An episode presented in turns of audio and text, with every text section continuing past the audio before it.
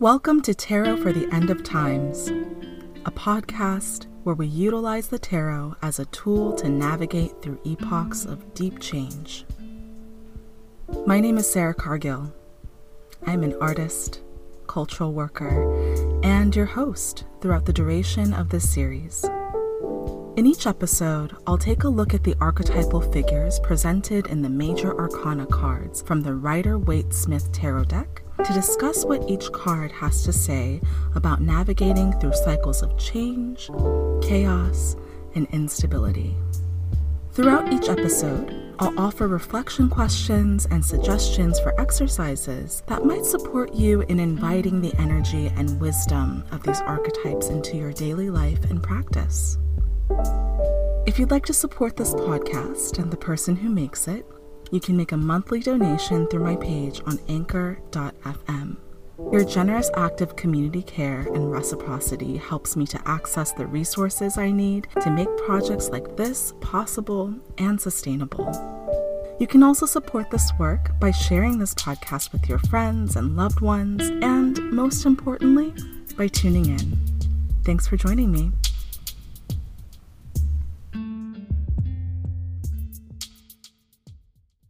Hi, everyone. In light of the themes encompassed by the Empress card, I wanted to take a moment of pause to express my gratitude to everyone who's been tuning in, sponsoring this work, and sharing the little nuggets that resonate with you on social media. Shout out to folks listening in California, Colorado, Maryland, Germany, Canada, Slovenia, and the UK. I see you. While I'd like to maintain some of the magic that comes with the disembodied voice, at the end of the day, I am just a 31 year old black queer femme who's really into tarot, talking to myself in a closet.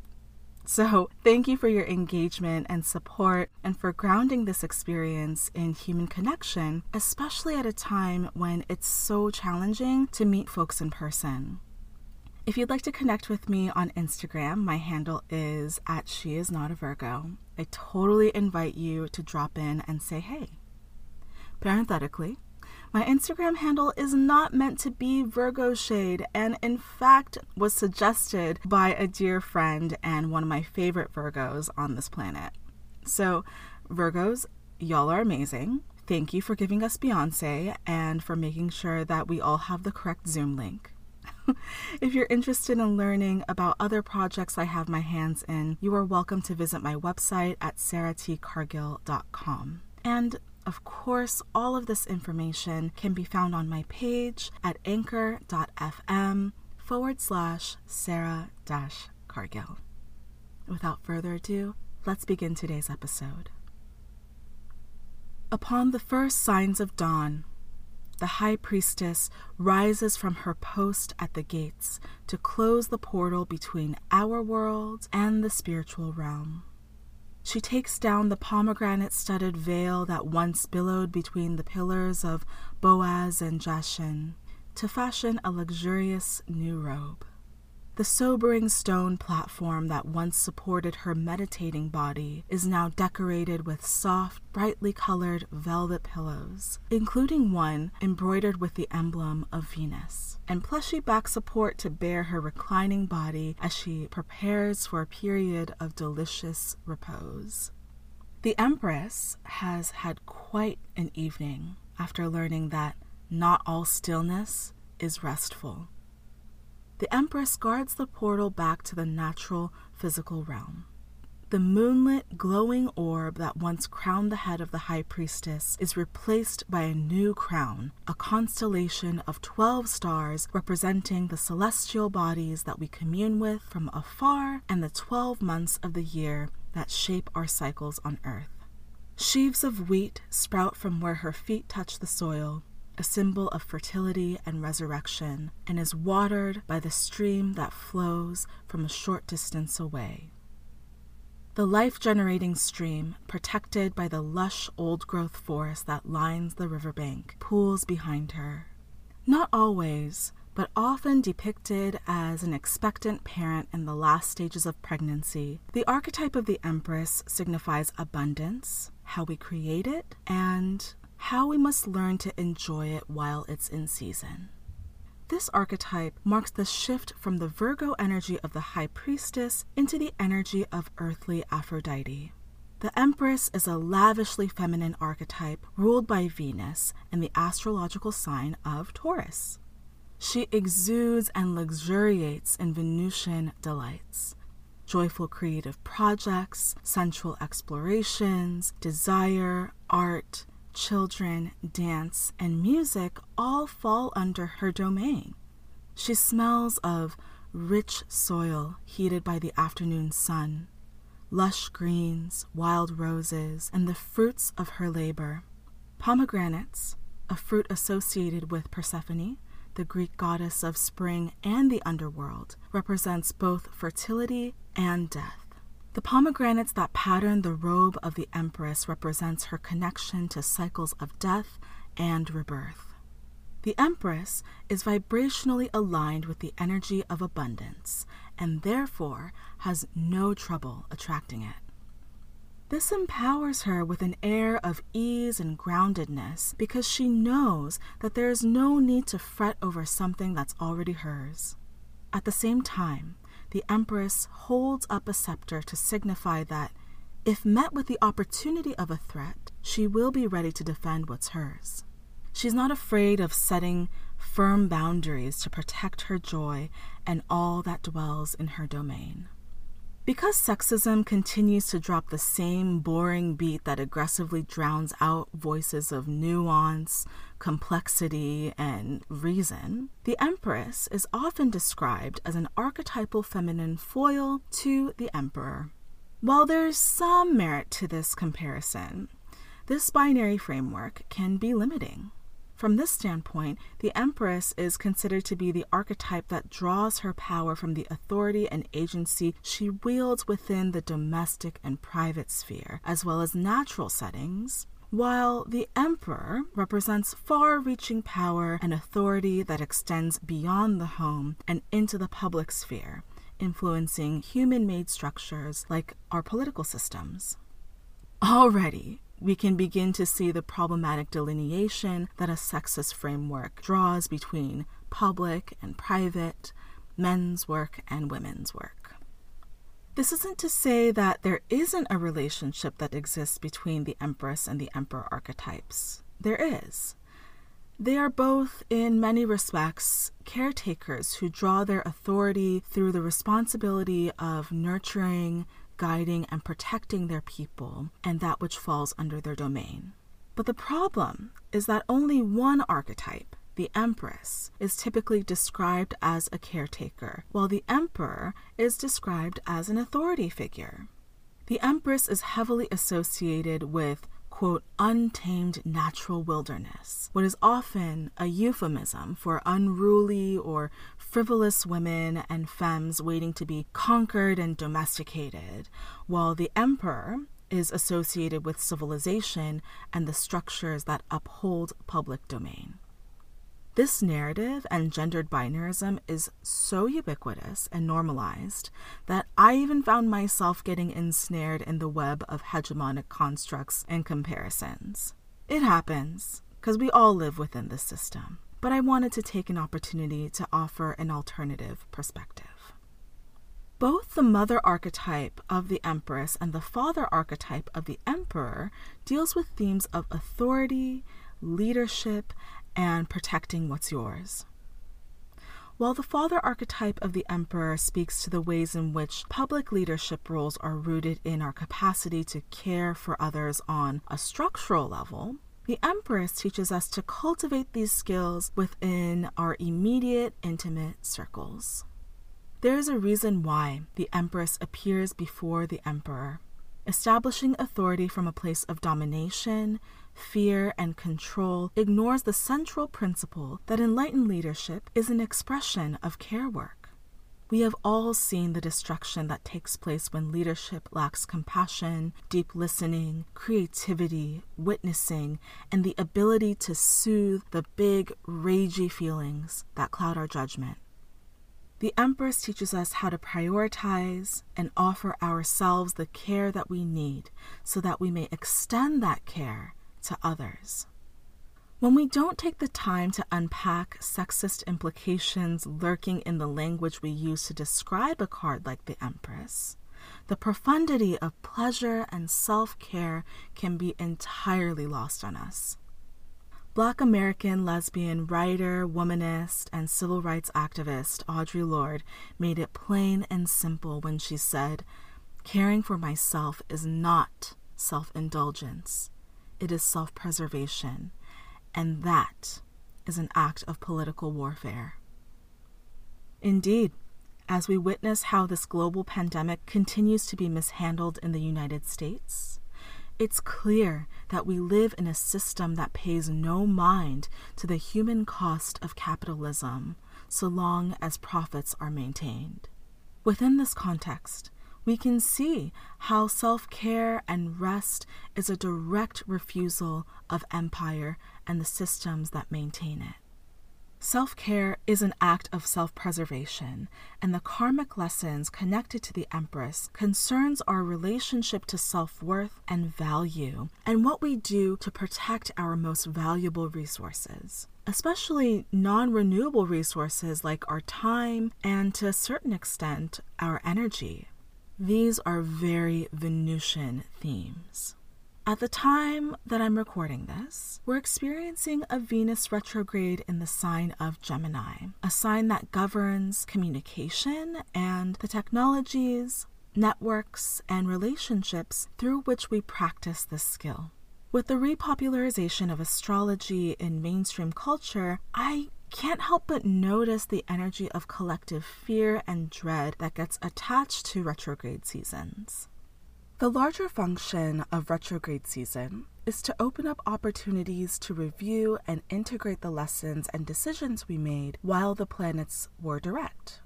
When we consider the larger function of retrogrades alongside the standards of productivity culture, by which I mean the collective normalization of measuring one's self worth against how much one produces, it elucidates where this fear and dread might stem from. Taking the time to reconsider or review our choices is not an admission of failure, though it's completely understandable why we might feel that way given our collective context. Both the Empress card and the Venus retrograde are here to ground us in the natural rhythm of our collective cycles of growth and integration. So, perhaps you might take time in this season to contemplate the ways in which you habitually communicate or silence your needs. What's been working for you? What needs to be put to rest, reevaluated, or transformed? What dynamics and stories drain you of your resources? And what choices can you make right now to address the source of your energy leaks? How do you share your abundance with others? Is it truly abundance that you're sharing, or are you offering yourself up as a sacrificial martyr on the altar of someone else's hopes and dreams? Similarly to how the high priestess teaches us that we can only meet spirit or the universe with the depth at which we have met ourselves, the empress teaches us that we can only extend our care as far as we have met our own needs. She doesn't make a habit of pouring into your cup with her own chalice. Instead, she generously grants you access to her abundance and all that runneth over. She is able to give from a place of true generosity, not expectation, because she readily gives what overflows without draining resources that she needs for her own survival. The Empress prioritizes sustainability and is deft in striking a delicate balance between independence and interdependence, a skill that will certainly be of use when rugged individualism eventually runs itself into the ground. Sexism and femmephobia continue to concoct narratives that devalue and undercut the profound strength it takes to develop and maintain our softness. The Empress won't entertain any foolishness, but instead challenges toxic masculinity with a simple question Do you have any idea what it took to get this soft? In the time that I've spent reading tarot cards, I've always interpreted the pillow with the Venus embroidery on it to be a shield and not a pillow. While preparing my notes for this episode, I cross referenced my interpretation with the interpretation of other tarot practitioners, and it seems like the general consensus is that the object in question is a pillow.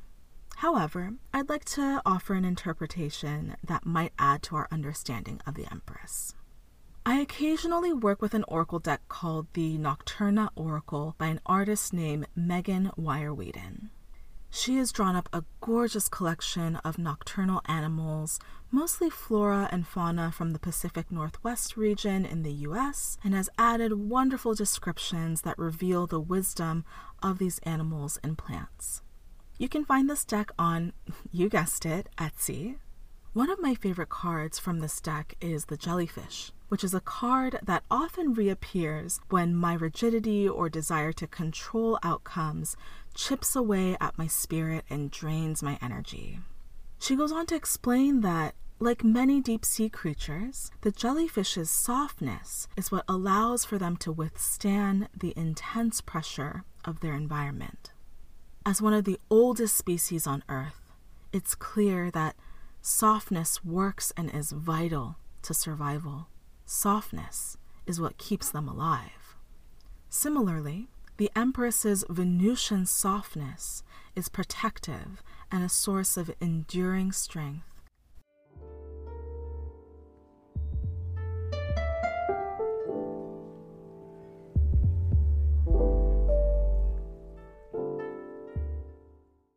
The Empress is one iteration of a much older archetype whose roots can be found across human cultures spanning millennia. We see iterations of the Empress in the Greco Roman mythologies of Aphrodite, Venus, and Persephone, the stories of Oshun in the Yoruba religion, and the tales of the Sumerian goddess Inanna. For brevity's sake, I will focus on the story of Inanna for this episode, particularly because her story is so connected to the energy of Venus retrograde.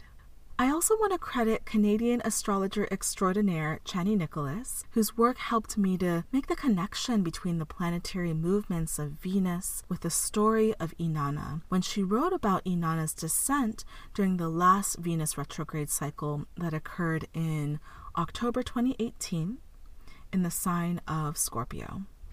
I'll be sure to link that article to the episode description on my anchor page.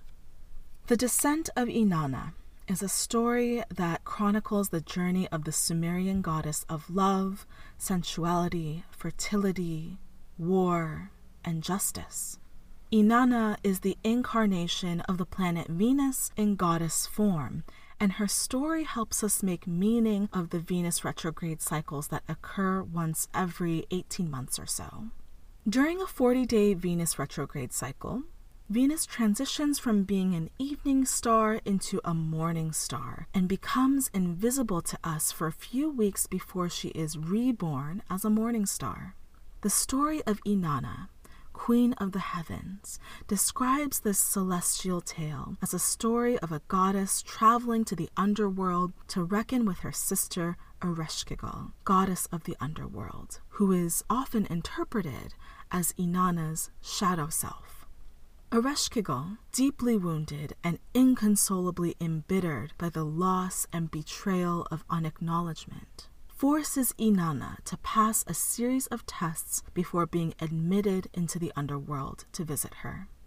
Inanna must strip herself bare, removing every symbol of beauty and status, including her clothing, jewelry, scepter, breastplate, and crown, before passing through each gate of the underworld. When Inanna demands an explanation for the series of indignities, Neti, the chief gatekeeper of the underworld replies that the ways of the underworld are perfect and not up for questioning.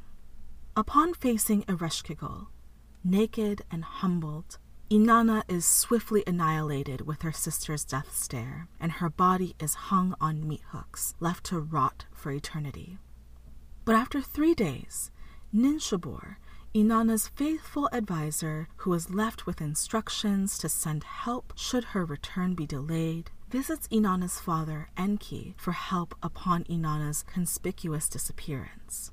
Enki then instructs and sends two Gala, or underworld demons, to descend into the underworld to provide salve for Ereshkigal's deepest wounds.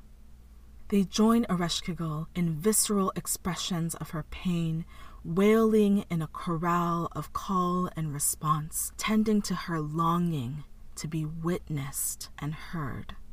In a moment of release and gratitude, Ereshkigal offers the two Gala a gift.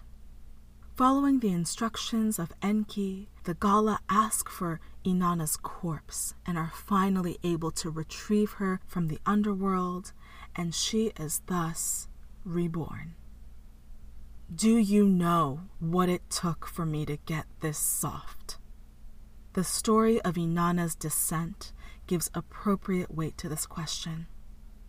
The Empress, represented by the number three, speaks to the birth of a third self by way of reconciling her deepest wounds with her deepest joys. By merging both light and shadow, she is reintroduced to her wholeness and the true nature of her power. There are so many delectable ways to utilize and tap into the energy of the Empress card. When she appears upright in your spread, it's probably a great time to take note of the abundance that you have built around you and to plop yourself into a well of gratitude. If it's accessible to you, take advantage of the bounty that springtime has to offer.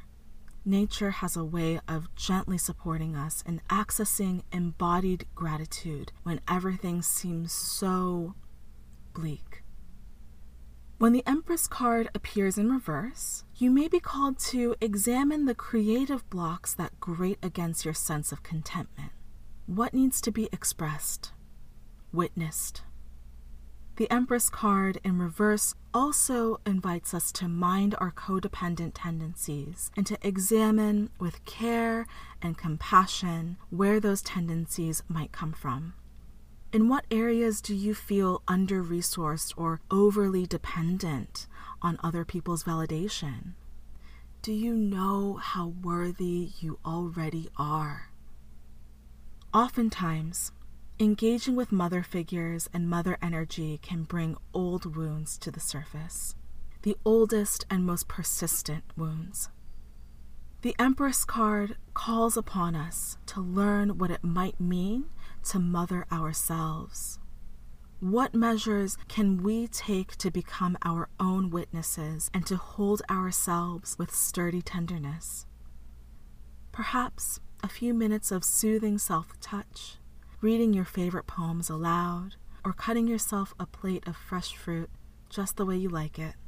If accessible, you might consider taking a moment to connect with the maternal spirits that inhabit our natural settings. The ocean is generous and has the capacity to hold grief that is too much for our tiny human bodies to bear alone.